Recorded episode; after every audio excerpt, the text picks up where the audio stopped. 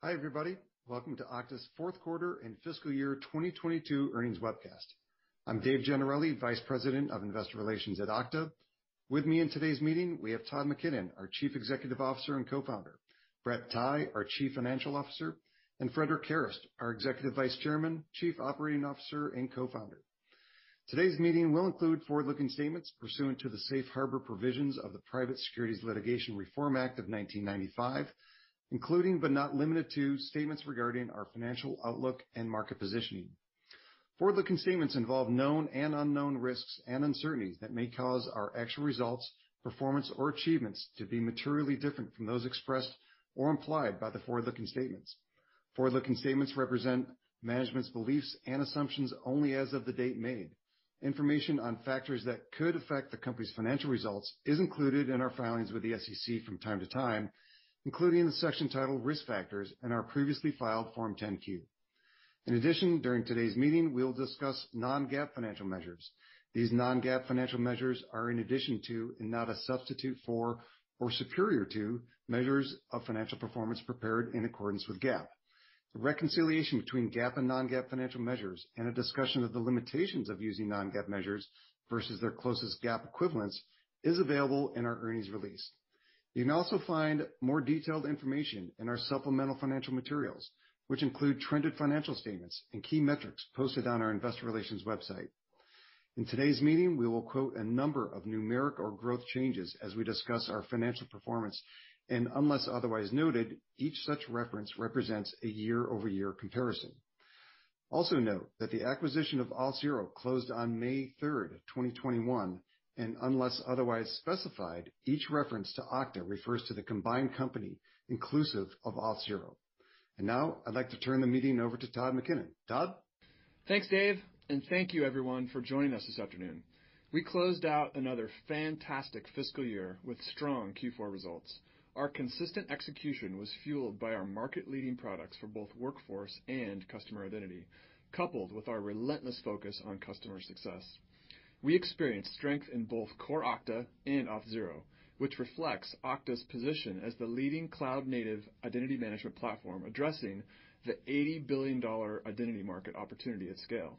The three mega trends that are driving Okta's business, the deployment of cloud and hybrid IT, digital transformation projects, and the adoption of Zero Trust security in an environment of increasing incidents and breaches, are only gaining momentum, and Okta is best positioned to capture the market that is moving toward us. And nowhere was the momentum more evident than in our results. I'll start with a quick recap of our Q4 financial results and then get into some of our other notable highlights from the quarter. In Q4, RPO grew 50% and current RPO grew 60%. Total revenue grew 63% and subscription revenue grew 64%. Okta standalone total revenue grew 39% and Auth0 revenue was $56 million. We're reaching more customers than ever before. We added over 1,000 new customers in Q4, which was a record. Our total customer base now stands at 15,000 and grew an impressive 50%. We continue to do very well with large enterprise customers. In Q4, we added a record 275 customers with $100,000+ annual contract value, or ACV. These new $100,000+ ACV customers continue to be balanced between new customers and upsells. Our total base of $100,000+ ACV customers now stands at over 3,100 and grew nearly 60% in Q4. We also continue to have strong momentum with even larger contracts. We had record new adds of customers with both $500,000+ and $1 million+ in ACV. We now have nearly 600 customers with an ACV of $500,000+ and nearly 200 customers with an ACV of $1 million+. Both of these groups grew approximately 60%. Our momentum in these large customer wins is a good proxy for our business with large enterprise and government organizations. It's clear that the focus and energy we've put into better serving these largest customers is driving results. Here are just a few notable examples of large enterprise wins in Q4, which come from a wide range of industries. Fifth Third Bank, a Fortune 500 financial services company, was a fantastic new business win for Okta because it included both Okta Workforce and Auth0 CIAM solutions. as Fifth Third Bank continues on its digital transformation journey. Implementing a cloud-first identity solution to support its workforce and its digital banking platforms is critical to their success. Kyndryl, the world's largest IT infrastructure provider, was a great new customer win for both Okta Workforce and CIAM this quarter. Kyndryl has approximately 90,000 employees and was formed from the separation of IBM's managed infrastructure services business and is a great example of how Okta can help customers as they navigate the complexities of mergers, acquisitions, and divestitures. A great upsell in the quarter was with Block, the parent company of Square and Cash App. Block had been using Okta for its workforce when the company needed an identity solution that would support its M&A activity, integrate with its systems, and preserve its brands. This quarter, the company expanded its investment with Okta as it integrates its recent acquisition of Afterpay. With this expansion, Okta will continue to support Block's M&A agility, allowing the company to seamlessly integrate thousands of employees who will have access to internal applications while also preserving the company's branding across its numerous businesses. And similar to last quarter, we continue to see early success in cross-selling between Okta and Auth0 customers.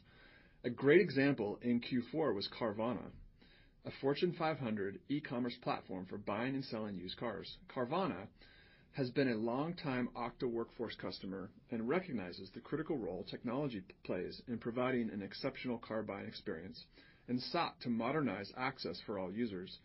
Building on this initial success, Carvana recently expanded the partnership and selected Auth0 to provide its partners and dealerships access to its marketplace platform, which provides Carvana customers with a broader selection of vehicles. I mentioned that we experienced strength in both core Okta and Auth0.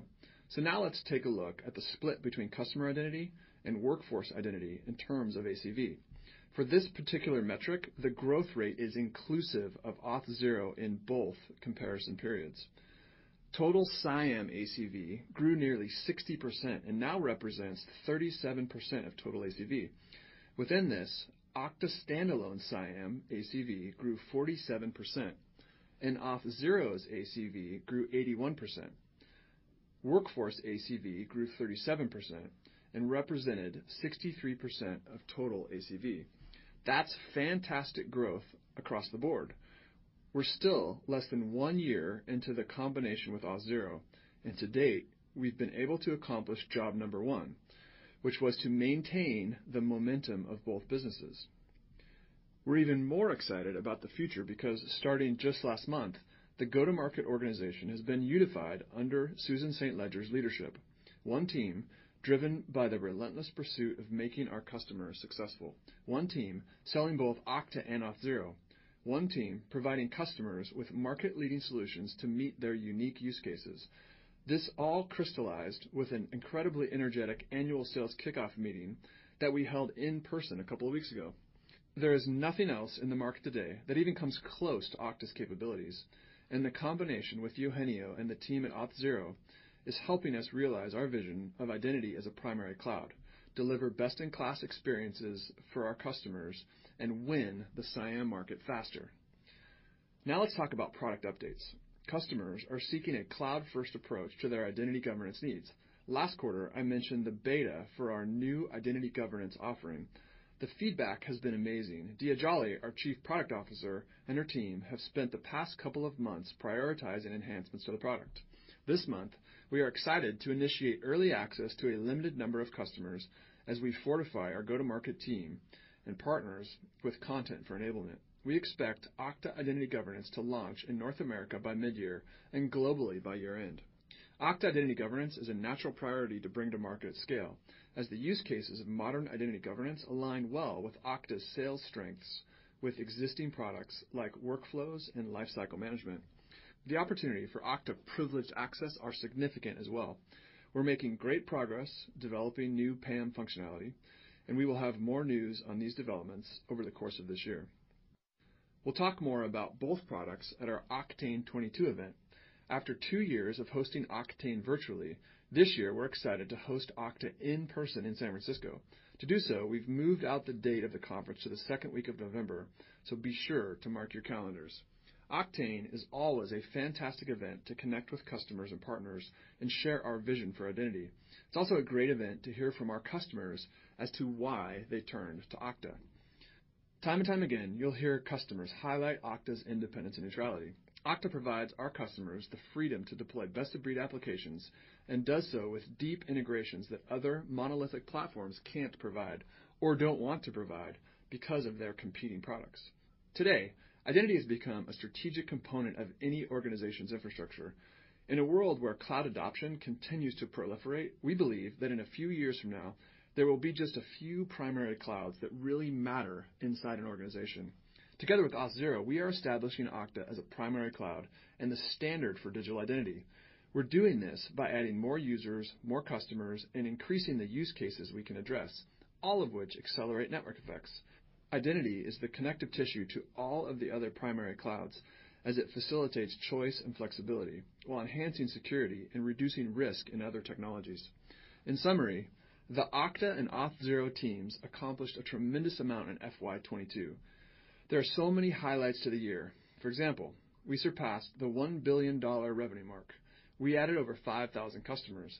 We now have nearly 30% of the Global 2000 as customers. We expanded our portfolio of products, including Okta Identity Engine, our next-generation identity platform, which is now generally available. Both Okta and Auth0 were recognized as leaders in Gartner's Magic Quadrant. We continued to attract and retain incredible talent, growing our employee base by nearly 80% to just over 5,000. And we made tremendous progress on the ESG front, including our achievement of 100% renewable electricity for our global offices and remote workforce, and submitting to the Carbon Disclosure Project for the first time. With each passing quarter, Okta is further strengthening its market leadership position. We've come quite a long way since Freddy and I founded the company 13 years ago. We're proud of the great progress we've made as a team, but as we look ahead, we know we are just scratching the surface of the $80 billion total identity market opportunity. I wanna thank our employees, our customers, and our partners who place their trust in us every day. Before we get to the financial review, I wanna congratulate Brett Tighe on his appointment as our CFO. Brett has been an incredible asset to Okta since he joined seven years ago. He's one of the primary architects of our long-term financial model and has really excelled in both the internal and external-facing responsibilities since stepping into the role. Now here's Brett to walk you through more of our Q4 financial details and how we're raising our outlook for FY 2023. Thanks, Todd, and thank you everyone for joining us. I'm excited to officially take on the role of CFO. I've seen tremendous growth during my seven years at Okta, and we are still just scratching the surface of the $80 billion identity market. I look forward to working together with the team to capture this opportunity. Before I get into the results, I wanna take a moment to share my top priorities as CFO. First and foremost is executing against our near-term financial targets as well as our long-term financial goals. I'll detail the near-term targets in a few minutes.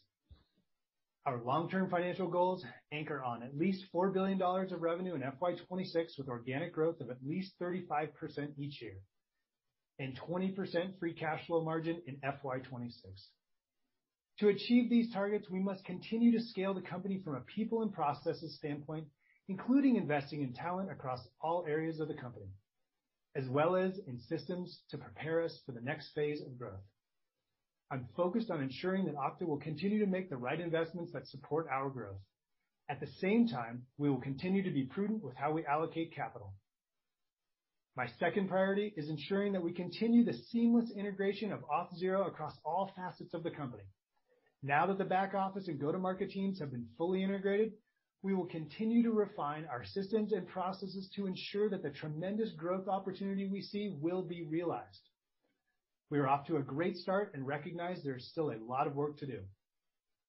With that, I will now highlight some of the results for the fourth quarter, as well as provide our business outlook. Total revenue for the fourth quarter accelerated to 63%, driven by a 64% increase in subscription revenue. Subscription revenue represented 96% of our total revenue. On an Okta standalone basis, total revenue grew 39%. Auth0 revenue net of $2 million in recognized purchase accounting adjustments was $56 million. RPO or backlog, which for us is contracted subscription revenue, both billed and unbilled, that has not yet been recognized, grew 50% to $2.69 billion. Current RPO, which represents subscription revenue we expect to recognize over the next 12 months, also experienced strong growth of 60% to $1.35 billion. This strong growth in CRPO was driven by strength across new and existing customers for both Okta and Auth0, as demand for our products remains robust, fueled by the macro trends that have been driving us for years. Total and current calculated billings grew 91%.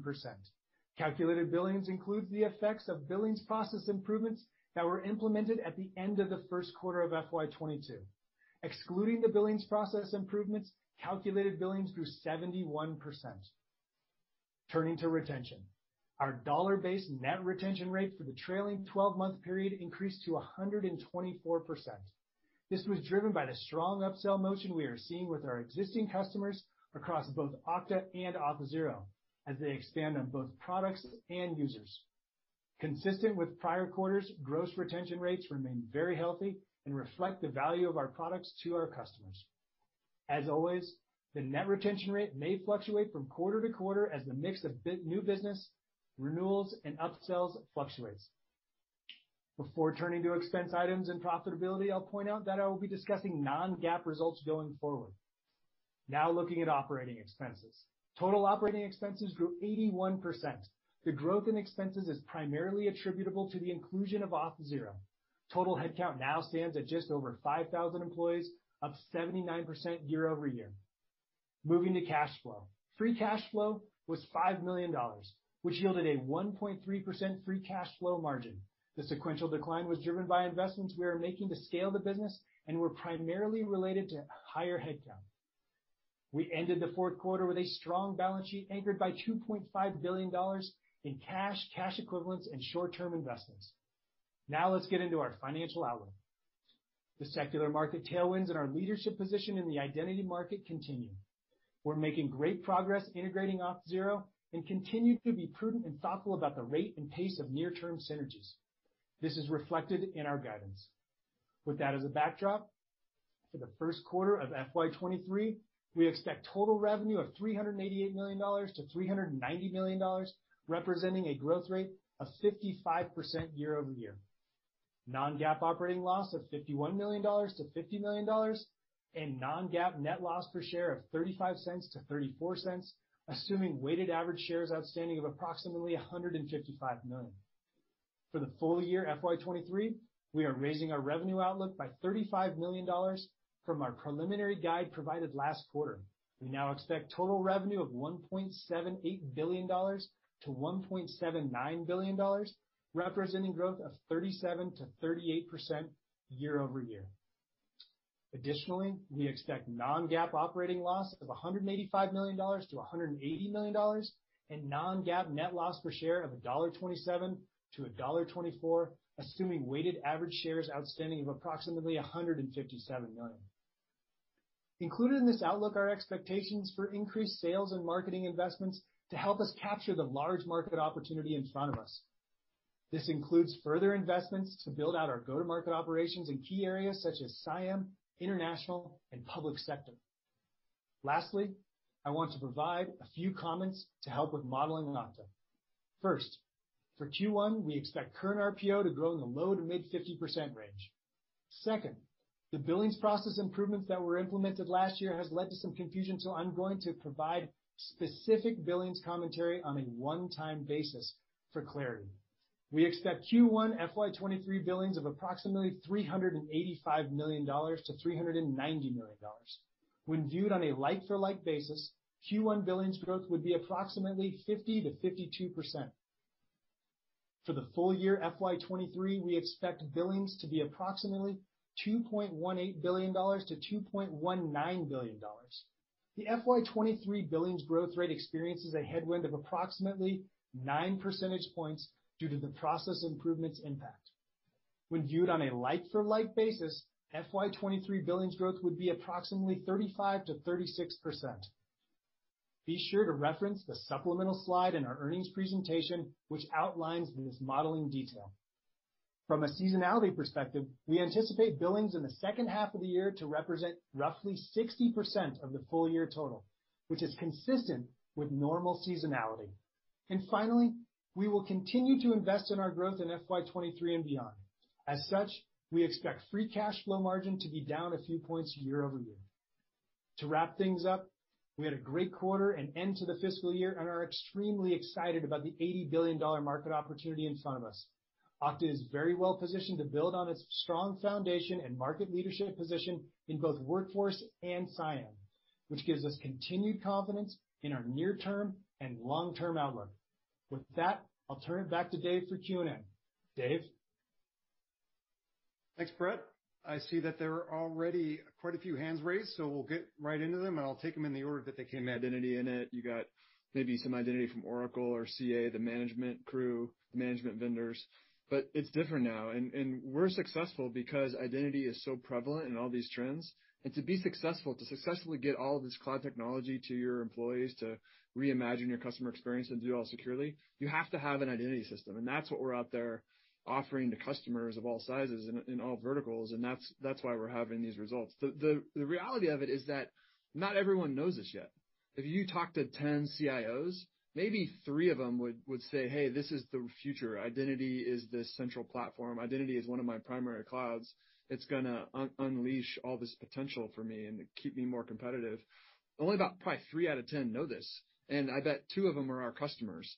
And the good news is that more and more people every day are learning this, and people that are making technology decisions, and they realize that if you wanna do Zero Trust, if you wanna have choice in technology, you need to do it with identity, and we have the leading identity platform.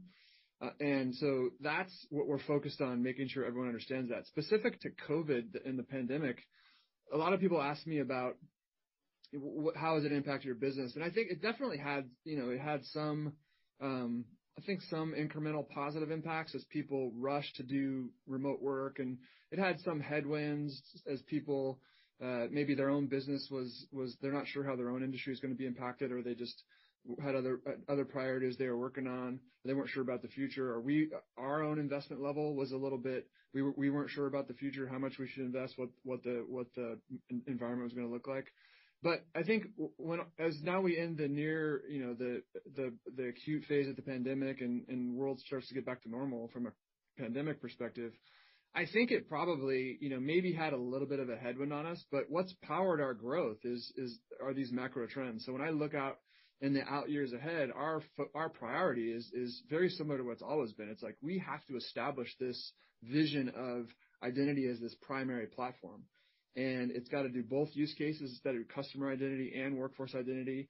It's gotta get to scale. It's gotta meet customers where they're going, and that's why I'm so excited about the CIAM business momentum. It's why I'm excited about the results. And competitively, we're not. We're very very, very differentiated. We have point competitors that can't can't don't have the scale or the breadth. We have the big platforms, companies like Microsoft, that they have identity, some of the things that look like us, but they're not neutral. They're, at the end of the day, trying to sell you their collaboration or their infrastructure, and they're not about giving customers choice and flexibility. So that's, I think if you unpack the results a little bit, those are some of the things that are driving them. Super helpful. And then maybe just a quick one for Brett. First of all, Brett, congrats on the promotion. Um, you know, I'm wondering, you know, from your op margin guide, how much of that is Auth0? Um, you know, and maybe how should we think about the timing of return to sort of more positive uh, op margins? Absolutely. Thanks, Matt, and thank you for the kind comments. Um, uh, you know, from the operating margin guide, you know, it's really both businesses. But I would say, you know, as a reminder, Auth0 is an earlier stage business than Okta standalone is. And so you see some of those unit economics that are a little bit Uh, less than um than what Okta is on a standalone basis. Now, from a long-term perspective, you're probably asking in regards to the, you know, long-term framework that we've talked about. Look, we're we're gonna operate the business the same way we've operated the business from day one, which is we've always uh, looked at the Rule of 40 and balanced revenue and growth together. Uh, you know, when there's great growth opportunities, we're gonna go get them. And obviously, when there's margin opportunities, we're gonna go get those as well. It's Uh, you know, something over the long term we've done for years now, and we'll continue to do so uh, in the years to come. Thank you. All right, let's go to Jonathan Ho at William Blair. Hi, good afternoon. Um, I just wanted to maybe start out with uh, the integration of Auth0 and you know, maybe can you talk a little bit about you know, sort of that Salesforce integration effort and you know, maybe where you've seen some successes, things that have surprised you? Thank you. Yeah. We are. Uh, thanks a lot for the question, Jonathan. We are very excited about the integration of uh, Auth0. Uh, you know, We're very excited that it's been done in just under a year from where we are because we actually announced the acquisition a year ago tomorrow.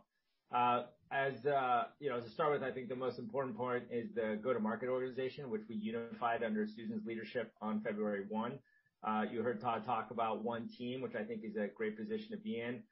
We put together a lot of the core systems that we're using to run the business. Those are all running on one platform, so we have one pane of glass and good visibility into all that and how it's working. There's a couple more pieces we need to finish up in terms of ticking and tying some of the systems on the back end. Uh, but those are you know just making sure that we're working as one organization going forward. Um and so far, you can see the results. I mean, the results speak for themselves. This is even before we had this one go-to-market organization. We've got great opportunities in these large organizations where we're landing with Okta Workforce and Auth0. We've got these great cross-sell opportunities like Carvana, where they've been a long-time Okta Workforce customer and then became an Auth0 customer. So I think there's a lot of different uh, synergies that we're starting to see already. As uh, Todd mentioned, the businesses are both going very very well overall. Uh, when you look at where CIAM is and how far it's come, 60% year-over-year growth, we're very excited about that, but I think we're just getting started in this big opportunity, and that's the that's the fun and exciting part for us. Yeah. And one hey, Jonathan, one one thing I'll add there to Freddy's comments. If you look at the first three quarters, the the strategic reason for this acquisition was that identity is one of the most primary important clouds in our customers' environments. To be that primary cloud, you have to support both use cases. You have to support workforce and customer identity. And furthermore, the customer identity use cases were really divided between what the Okta CIAM platform does and what the Auth0 platform does. And the Auth0 is more developer-centric, more you can customize it, extend it, uh, control every bit and byte. The Okta platform is more pre-integrated and low code. And so the idea was that there were these are complementary platforms. And when I look at the results, you see that bear out in the results. You see 81% growth in the Auth0 platform over the last year-over-year comparison, and you see nearly 50% growth for the Okta CIAM platform. So we we we're you're seeing two complementary platforms helping us drive toward um, be very successful in this market, which unlocks this concept of being this critical critical primary cloud for every organization in the world. Thank you. I'll stick to one question, but congrats, Brett. Thank you. All right. Next. Let's go to Ittai Kidron at Oppenheimer. Uh, thanks, Dave. And uh Brett, my question is for you. I want to dig into Matt's uh, question around the operating margin loss uh, target for fiscal 2023. I have to say, I mean, great quarter, but that was certainly a number that caught me a little bit off base. And so can you give us a little bit more detail on the plans for the year as far as headcount additions? Um, and what is the run rate loss that you expect to have exiting the year? And is fiscal 2023 a peak year? Are we finally from here moving into a much more accelerated path towards profitability?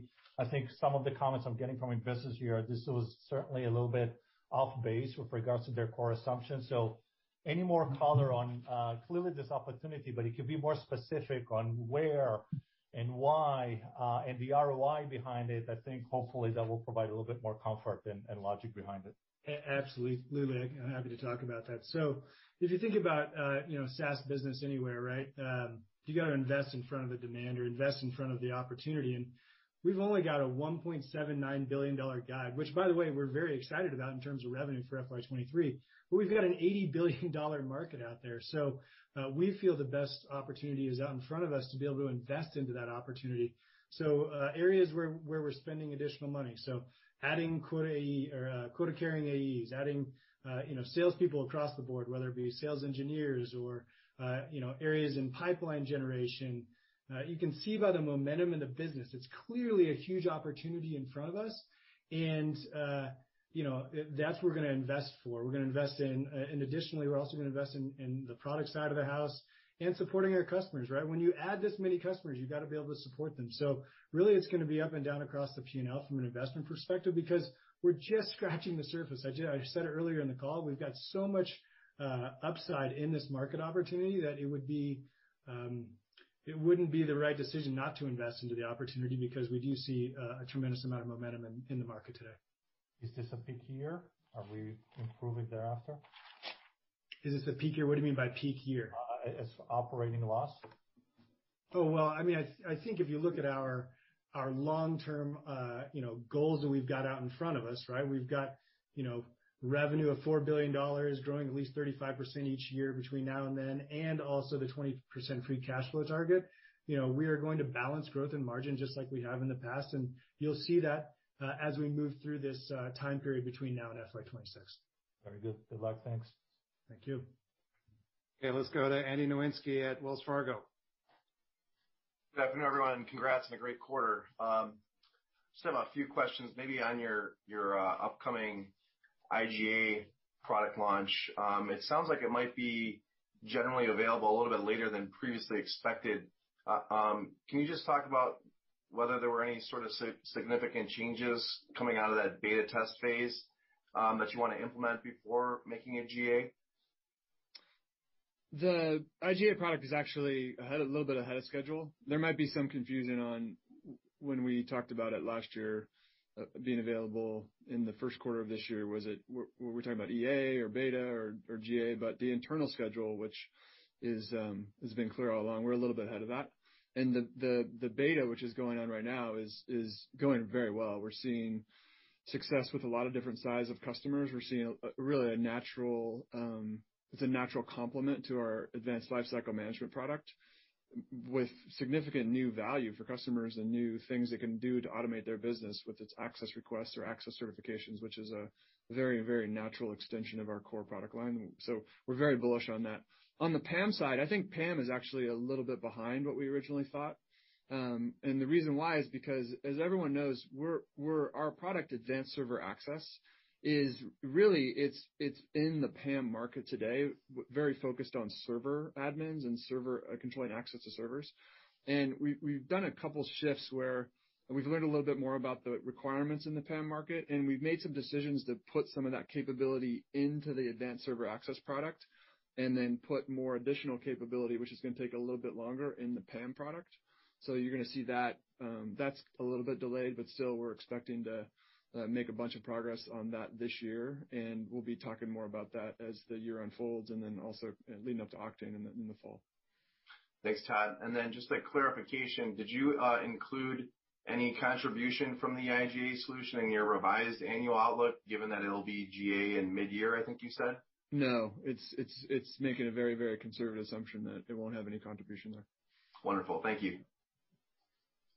Okay, next go to Adam Tindle at Raymond James. Okay. Thanks, Dave. Todd, I just wanted to maybe take a step back on the fiscal 2023 plan. You talked before about going through a strategic planning process into this. Just wanted to know maybe the different outcomes that you considered. I'd imagine that you uh, had some that were involving showing consistently improving profitability, for example, and maybe the flip side or risks to a more profitable growth plan, and what got you comfortable deciding on more aggressive spending near term. Yeah. The I'm happy to give you color into that. It's I'm kind of laughing a little bit because um, it's actually pretty simple the way we think about it. And we've been consistent on this over the last five or six years, which is that we we look at our internal efficiency of our investment across the business, whether it's mostly the most direct link between investing and payback in terms of um, new revenue is in sales and marketing. So we just look at that efficiency. And as long as we can continue to drive up efficiency, we continue to invest. You know, we're always gonna be we're never going to we're never gonna burn cash. We want to increase cash flow.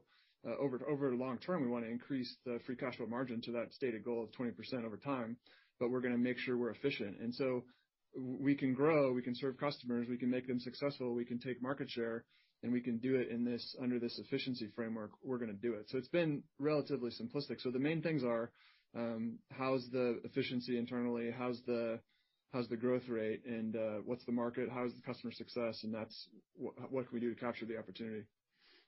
Yeah, I would I would add to that a little bit. Um, first and foremost, we've always had a bias toward growth, but we've also, to Todd's point, always looked at efficiency and always managed on a Rule of 40. And so The guidance you've seen today and the commentary earlier in the call still reflects that. We are uh, definitely managing at a Rule of 40, and we believe that's the right thing to do to go capture the opportunity out in front of us, 'cause it is a massive one out in front of us. So uh, we feel that the time is right to go and grab as much market share as possible. Makes sense.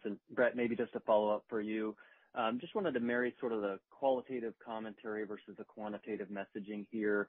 Qualitatively, we're seeing a lot of acceleration in large customers. The demand environment is incredibly healthy. You're investing in public sector. In the past, you've talked about focusing on CRPO as a key metric, and Mm-hmm. It was outpacing subscription revenue growth in the past, and that was kind of an indication of acceleration, but that's starting to invert based on your guidance. And just wondering if you could double-click on why that would be the case and how CRPO should track for fiscal 2023. Thank you. Yeah. Thank you for bringing it up. I'm so happy you brought up current RPO. It's my favorite metric. Which you can see clearly was a strong quarter in Q4. and, You know, the guidance we've given you today of, you know, low- to 50% range for current RPO in Q1 is also quite a strong guide. Uh and so if you think about, you know, the impact on the fiscal year 2023 revenue guidance, you know, the combination of those two factors is is translating directly into that that increase of $35 million up to $1.79 billion, you know, growing 38% year-over-year at the top end of the guidance. Okay, thank you. Okay, next we'll go to Eric Heath at KeyBanc. Great. Thanks, Dave. And uh, thanks, Todd and uh, Brett. Brett, congratulations. So um Todd, Brett, I did wanna ask on the quarter uh, on Okta standalone. I think most of your peers showed some acceleration this quarter. Um, looks like Okta standalone decelerated maybe one point. So just anything you'd call out in terms of the quarter that might have been a little bit softer than you might have expected? Yeah, we're uh we're very excited about that 39% Okta standalone revenue growth. Uh so Eric, thanks a lot for for bringing that up. When you look at the size of the business, I mean, the you know, the workforce business is already 63% of the total business. It's a billion-dollar business at this point, and it's growing significantly year-over-year. You add in what's going on on the CIAM side of the house, and we're very pleased with that as well. So uh we look at the business holistically at this point. Obviously, there's a big opportunity when it comes to uh to workforce. That's gonna be a very nice business for us in the years ahead. You know, you can hire account executives who know how to sell enterprise IT. They know where to go find it. There's a lot of legacy Oracle, IBM, CA, RSA that over time we're just gonna slowly rip and replace. Obviously, our dollar-based net retention continues to be very strong. It's up um, 124% up from 122 last quarter, and that's because our motion of landing and expanding inside these large organizations is going very well. And so on the workforce side, that business is gonna continue to go very well. That's why you see us coming into these natural adjacencies of IGA and PAM. It's not as though we're sitting here and wondering what we should be building next. A lot of that is customer demand. Todd talked a little bit about IGA and the early access this month to a limited number of customers. I mean, that's gonna launch in North America by mid-year, globally by year-end. And that's a natural priority for us, which aligns with a lot of what we're doing around workflow and lifecycle management. And then when you think about customer identity and access management, I mean, that market's gone from zero when we went public five years ago to a $30 billion TAM today, where we are the clear leaders with the only cloud-native identity management platform, whether you're looking for developer up or you're looking for tops down. And that's why you're seeing in that business the almost 60% year-over-year growth of that. And that, the the competitive landscape, which we haven't really talked about, it's all greenfield. I mean, the opportunity is just helping customers be successful, and they have a shortage of developers. They need to focus on their core businesses. The more we can make it easy for them to just take identity off the shelf and put it inside their applications and infrastructure, the better off they're gonna be. And we see that as a huge investment opportunity, back to to the previous question. We're very excited about the overall growth in the business. You know, the you know, if you'd told me when we started that we'd have this business today of 5,000 employees, being an almost $400 million revenue quarter, growing 63% year-over-year and accelerating, I would have taken it in a heartbeat. What I would tell you, though, Eric, is we're very excited about 15,000 total customers. We're very excited about adding a record 1,000 last quarter. It should be 50,000 and 100,000, and that's the exciting opportunity for us ahead. That's great. And then just one follow-up on that on that point. I mean, great to see the large customer adds and the NRR kind of tick back up. Any way we should kind of think about the change to the formula for 2023 in terms of large lands versus uh, expansions, maybe what effect it might have on that NRR rate? Um, yeah. I mean, what I would say is, you know, we have continued success with large enterprise, obviously. We gave everyone, I think in April of last year when we had Investor Day, we gave everyone an update on $500,000 ACV customers and over $1 million ACV customers. I mean, those numbers now are almost 600 and almost 200 respectively. I think that's growth about 60% year-over-year compared with 50% year-over-year a year ago. 30% of the G2K are now customers. You know, Todd talked a little bit about some examples early on. I mean, that's great, but again, I think the opportunity ahead is the really big one. Look, when you come out with these new products, things like IGA that are critical to organizations, it's not about the 2,000 companies maybe today that are using an on-prem IGA solution.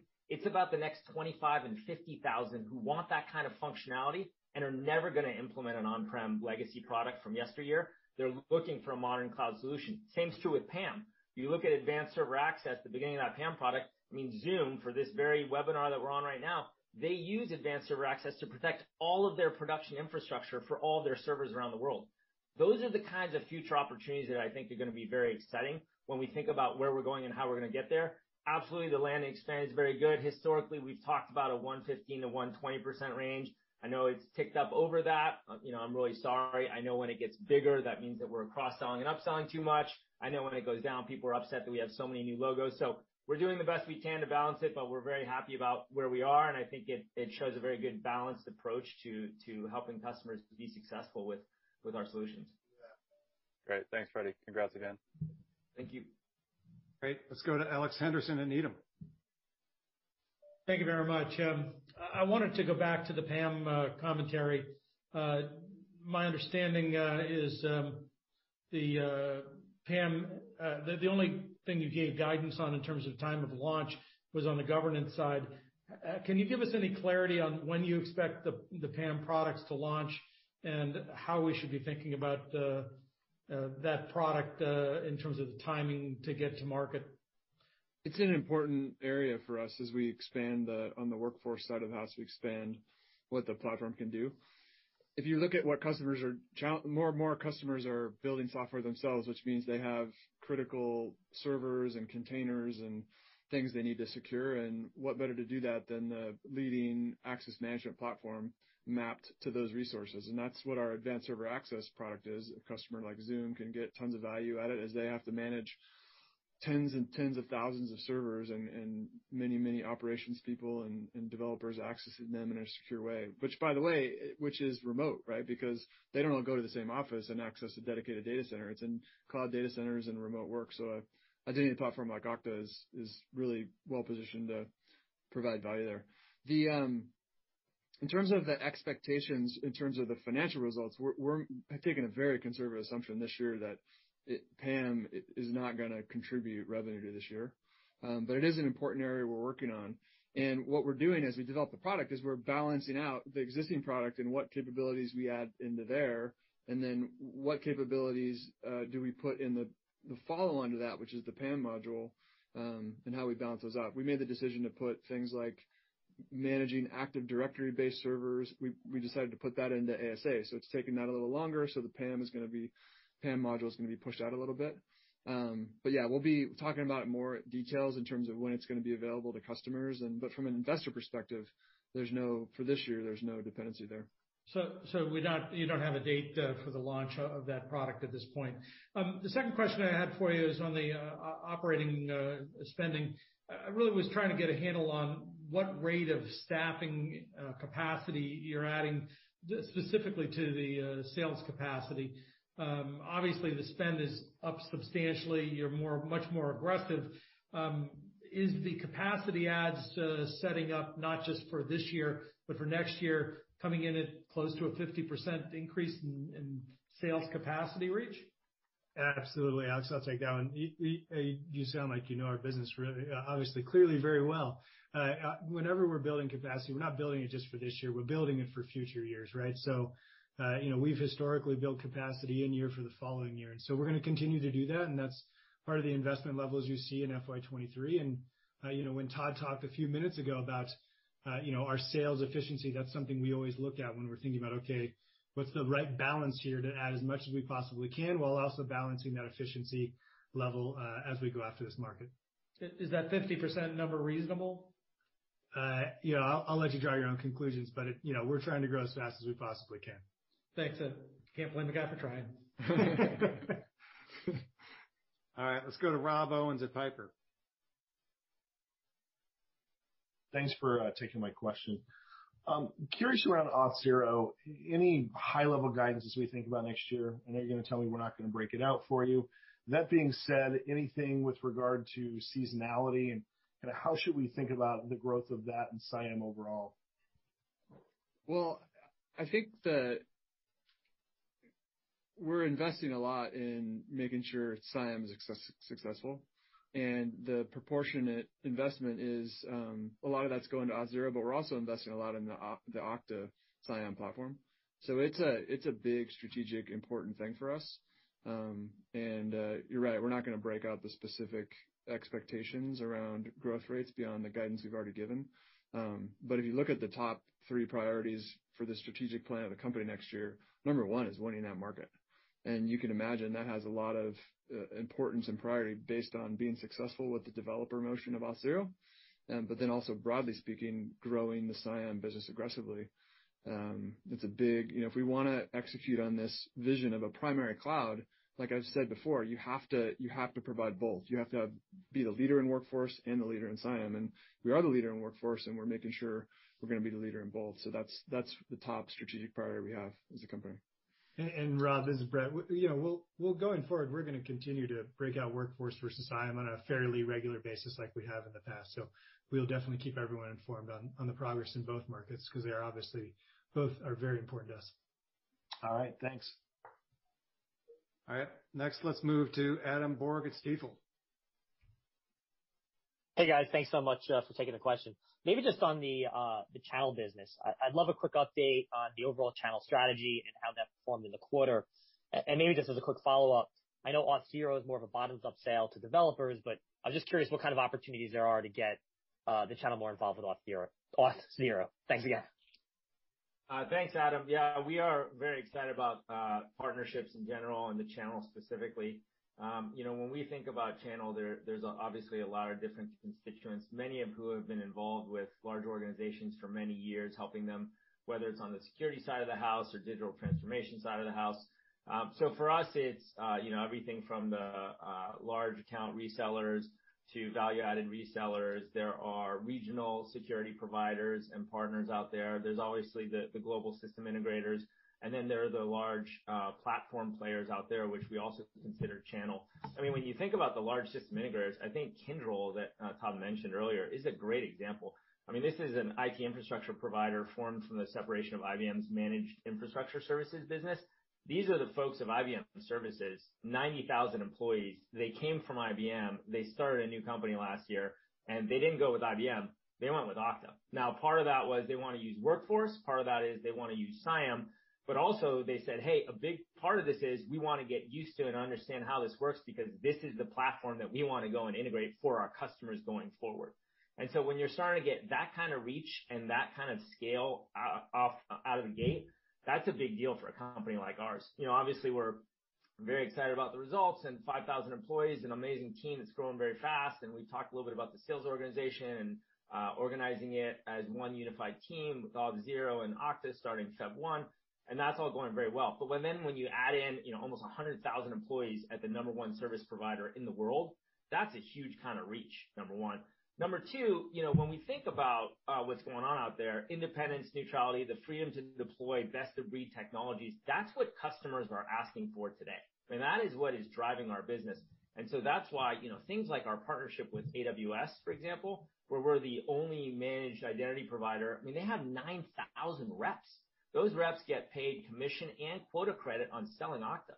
The same is true when you think about what's going on at Google, or you think about the large software as a service providers, whether it's Salesforce or Workday or ServiceNow. I mean, they're all giant customers of ours, and they bring us into all these deals because we make their solutions get deployed much more quickly and successfully.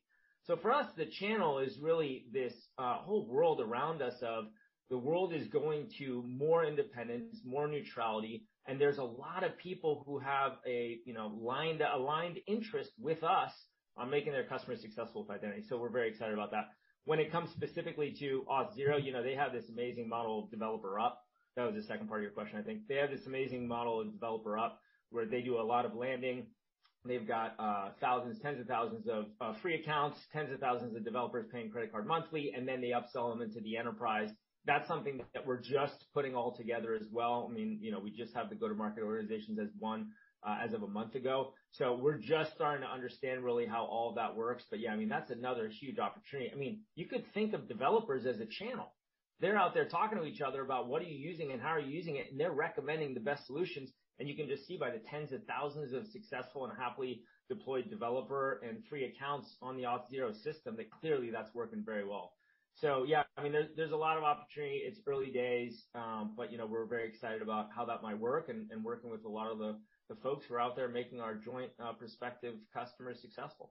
Yeah, one more thing I'll add, too, is Auth0 before, three, four quarters ago, didn't have a huge presence with the global SIs. And with now that they're part of Okta, we're really working on getting it in the hands of the global SIs, because what do the global SIs do? They want to build stuff. They want to build digital transformation projects for their customers. And what do you need to do that? You need an identity platform for developers. So that's a big area of um, boost, I think, in terms of our relationship with the global systems integrators, having Auth0 to work with them on. Awesome. Thanks again. Great. Well, I still see nine hands raised. Uh, we're getting short on time, so let's try to keep it to one question. And next, we'll go to Stefan Schwarz at BTIG. Hey, I'm on for Gray. Thanks for taking my question. Uh, on IGA and PAM, I know you said that um, they're not really baked into the guidance, but how should we think about the potential for them once they go uh, generally available? And then how quickly should they contribute to billings once they go live? I think about this long term. Uh, they do two things. One is that they uh, allow more value prop of the platform, so you can it's basically upsell value. And also, it provides a broader set of capabilities, so it just tips over the mass that it takes some of these big, older companies to adopt a new identity stack. So if you're gonna many customers adopt a new identity stack piecemeal, one by one. Um, and that's how Okta traditionally has been very strong. It's very. You can take it as a component, you can use it for one use case, and then slowly expand over time.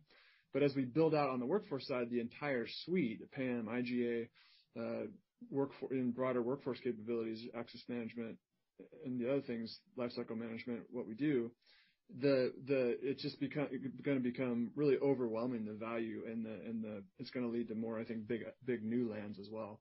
So the the platform approach and having this suite of products is going to help both there. Uh, in terms of the pace of bookings contribution, we haven't really modeled that out in detail, so I can't really speculate on that. Got it. Thank you. All right, let's go to Trevor Walsh at JMP. Great. Thanks, team, for taking my question. Uh, Todd, you mentioned at the outset around kind of some of the the key drivers, one of those being Zero Trust initiatives. Can you give us a little bit more um, detail of how in the field that plays out around those engagements? And maybe this is a good one for Freddy to chime in on, too, just in terms of, is it a broader RFP where there's kind of the network component, the identity component, you're all coming at the same time? Or have they kind of made their choices and then they're bringing in Okta kind of after the fact to layer in that piece? What is that what does it look like in those, um, when a customer has that as their kind of main focus as to why they're bringing the identity piece?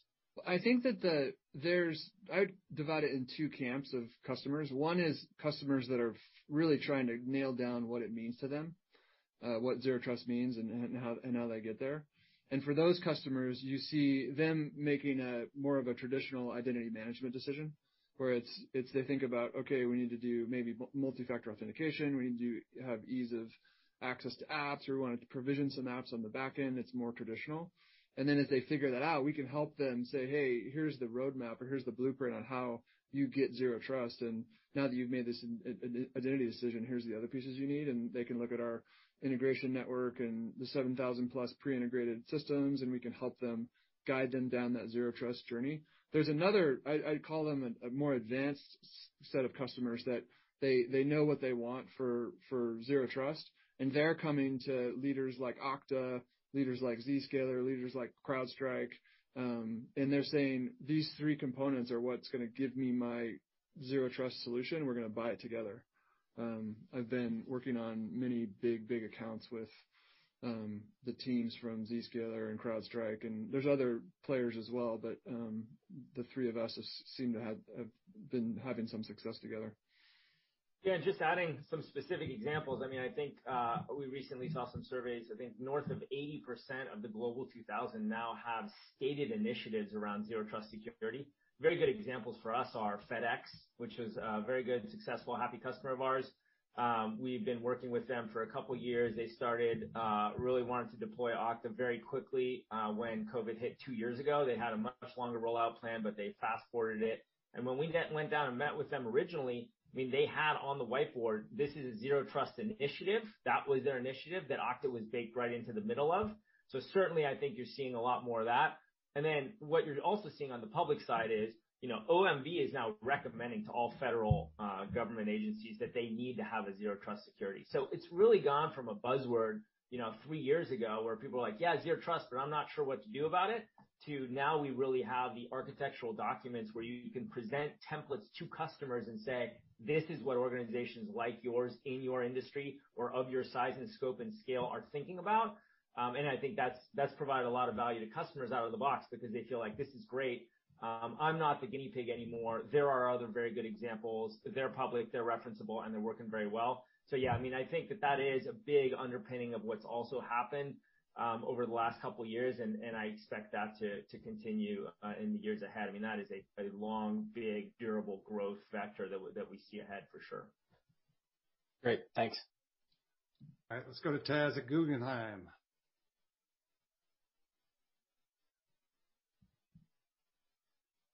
Taz, maybe unmute.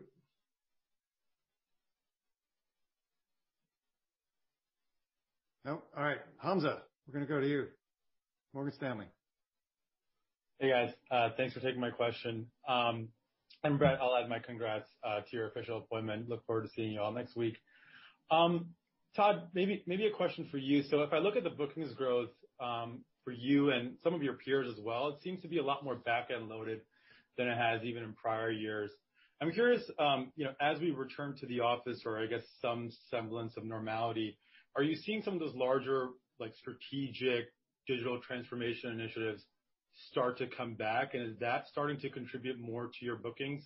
And how would you characterize the pipeline going into 2022 relative to how you were feeling going into 2021? Pipeline is strong. Yeah, I'm very excited about the the pipeline. Its um it's it's you know quality, depth, maturity, it's it's really, really good. I I can't I think the back-end loaded question, it does I don't actually have that analysis in front of me, but um, it didn't seem any different this past year than it had been in previous years, just from a kind of a qualitatively um, qualitatively perspective. And I think that your question about the big the big digital transformation deals, um, I think that the broad if I were to paint with a broad brush, I would say these these things are maybe during early parts of the pandemic, they were put on hold as more people went after really tactical remote work, get people productive. And then pretty soon after that, these started rolling again, like these big customer identity projects or these big um, new initiatives that weren't a specific reaction to employees working from home or business continuity. And that's been, you know, that probably ran through all of last year and continues into the pipeline into next year. Thank you. Okay, let's go to Brian Essex at Goldman. All right. Thank you very much for taking the question. I appreciate it. Brett, congratulations from me as well. I'm certainly looking forward to it. Yeah, I was wondering, you know, maybe for Todd as well, Um, you know, if you could speak to some of the organizational changes that have happened, particularly at the top end of the company. I know we had you last month, you were super excited about integration of the sales forces, and it's great to see kind of Susan Um, running that and you know, um looks like you know Eugenio is handing the baton off for the Auth0 team, and it looks like you had some changes in the chief marketing officer seat as well. So just maybe if maybe we can make sense of that a little bit to see how you're aligning things and how the culture between the two organizations is maintained, um, as you are trying to be very careful of the balance and and uh, making sure that you maintain that momentum uh, with the Auth0 franchise. Yeah. Eugenio is, um, just. I want to be clear, He he's the CEO of the Auth0 product unit. Okay. He doesn't have sales working for him anymore, but he has basically everything else, whether it's um, R&D, whether it's customer success, um, the much of the demand gen. So it's a it's a very important, significant role. What we're getting is we're getting synergy synergy on the really on the sales side. So we have all of the Okta reps now can sell all the products. So we increase the capacity, we can increase what they can actually sell. So there's tons of um tons of upside from that. But Eugenio has a big job to do with the Auth0 product unit driving that. They just delivered. You heard the results. They delivered over 80% growth, um, and we expect them to produce a lot in the year ahead. The other changes, uh, you mean Brett is a big appointment for us. Uh, As you would expect, when um, we decided to make a change in the CFO, I went out and talked to many many, many candidates and uh, looked everywhere, and no one could get over uh, the high bar that Brett has set. So I'm very excited to get Brett in the seat permanently. That's really exciting. Um, I'm also really excited about the CMO, John Zissimos. He's um, off to a great start. That was a little bit of an unexpected change there. His predecessor wasn't as here as we would've would have hoped for. It was a little bit unexpected, but John's stepped into the role, and he's doing a great job. Um so I think some of the change is unexpected, but a lot of the change is directly involved with what we're trying to accomplish, which is win the CIAM market, scale this company out, grow aggressively. Uh and I'm very, very excited about the future ahead of us.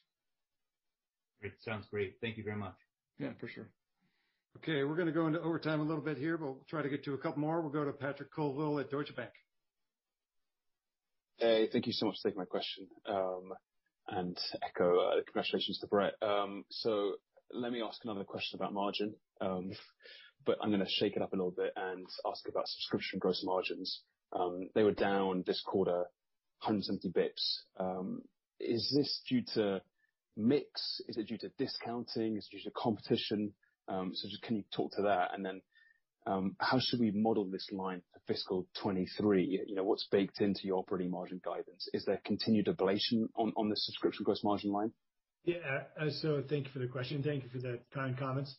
Uh, around gross subs gross margin, you know, in Q4 and also into FY 2023, that's us investing uh, you know, the upside back into the business, right? We want to be able to prepare for future growth. Uh, you can clearly see that in the revenue guidance and the CRPO results uh, from Q4, and then my commentary around Q1 uh, CRPO growth as well. So it's us uh you know putting money back in there and ultimately investing to be able to deal with the demand out in front of us. So in terms of being more specific on FY 2023, there's probably a little bit of a headwind on subs gross margins. Mm-hmm. Um, that's one of the areas that we're that we're investing in to get out and capture this massive market in front of us. All right. That's very clear. Thank you so much. Problem. All right, let's go to Rudy Kessinger at D.A. Davidson. Great. Thanks, guys. Um, if I look at uh, Auth0, uh, I think last time you gave the growth rate in Q2 was 63% year-over-year, and then this quarter, 81% year-over-year. So pretty big acceleration in Auth0. Um, uh, how much cross-selling into the Okta installed base, how much has that been a driver versus just core strength and new customer acquisition and upsells within the Auth0 base? It's really been both, frankly. You can see in some of the references we've talked about today, Um, you know, it's really strengthened the market from just Auth0 on its own. But also you've heard about even in prior quarters where some Okta customers may not have been as comfortable with a private company, but now Auth0 is part of the public company umbrella of Okta. And so uh you see it helping on that end. And I would also argue there's help going the other direction as well, right? Auth0 customers who may not have had a workforce solution, uh, you know, that's also been helping us as well. And we've mentioned a few of those references you know, last quarter in our earnings script as well as as well as um uh today in some of the prepared remarks. Okay, let's go to Josh Tilton at Wolfe Research. Thanks for taking my question, guys. Just a high-level one from me. There was a there was a stat out in February that only 22% of Microsoft uh, Azure Active Directory customers have MFA, and that kind of struck me as pretty low. I'm just curious, how does that compare to your customer base? how do you guys think about the broader MFA opportunity? And do you guys expect any tailwind to your MFA business uh, now that Salesforce is mandating MFA on all their products? I think the opportunity is is big for MFA. We talk a lot about these advanced customers that have figured out the Zero Trust architecture and are strategically picking vendors. You know, Freddy mentioned FedEx, but many many customers are still doing what some people consider relatively basic things like adding MFA to all their environments. And many of the hacks you see are still basic things like accounts aren't locked down when they should be or disabled, or there's an easy to compromise account that doesn't have multi-factor authentication. Um and the reason why, it's not it's not because people aren't trying hard or they're not smart, it's because it's been too hard. And what we do is we have this pre-integrated solution that uh, you can connect it to all your applications, and you can set up our MFA, and you can even set up other MFAs connected to the Okta platform. It connects to everything. Now, our MFA platform is is doing very well, and it can it can let you do your multi-factor from Face ID or Windows Hello, and um, more and more customers are using it. That's uh, a big part of the strategy to help our customers be more secure with technology. Okay. Last, we're gonna bring it home with Fatima Boolani at Citi. Thank you for squeezing me in. I appreciate it. Um, Brett, this one's for you. I'll keep it tight. Um, You didn't mention sort of process improvements, so I'm assuming it's sort of a non-issue here. But uh, can you just uh, update us that if you've mechanically sort of achieved all of the sort of timestamping on uh, the contracts and if the entire install base has been sort of recalibrated under the operational process improvements umbrella? Relatedly, how should we think about billings and cash flow seasonality for fiscal 2023 as we lap some of those uh, compares um, working through the year?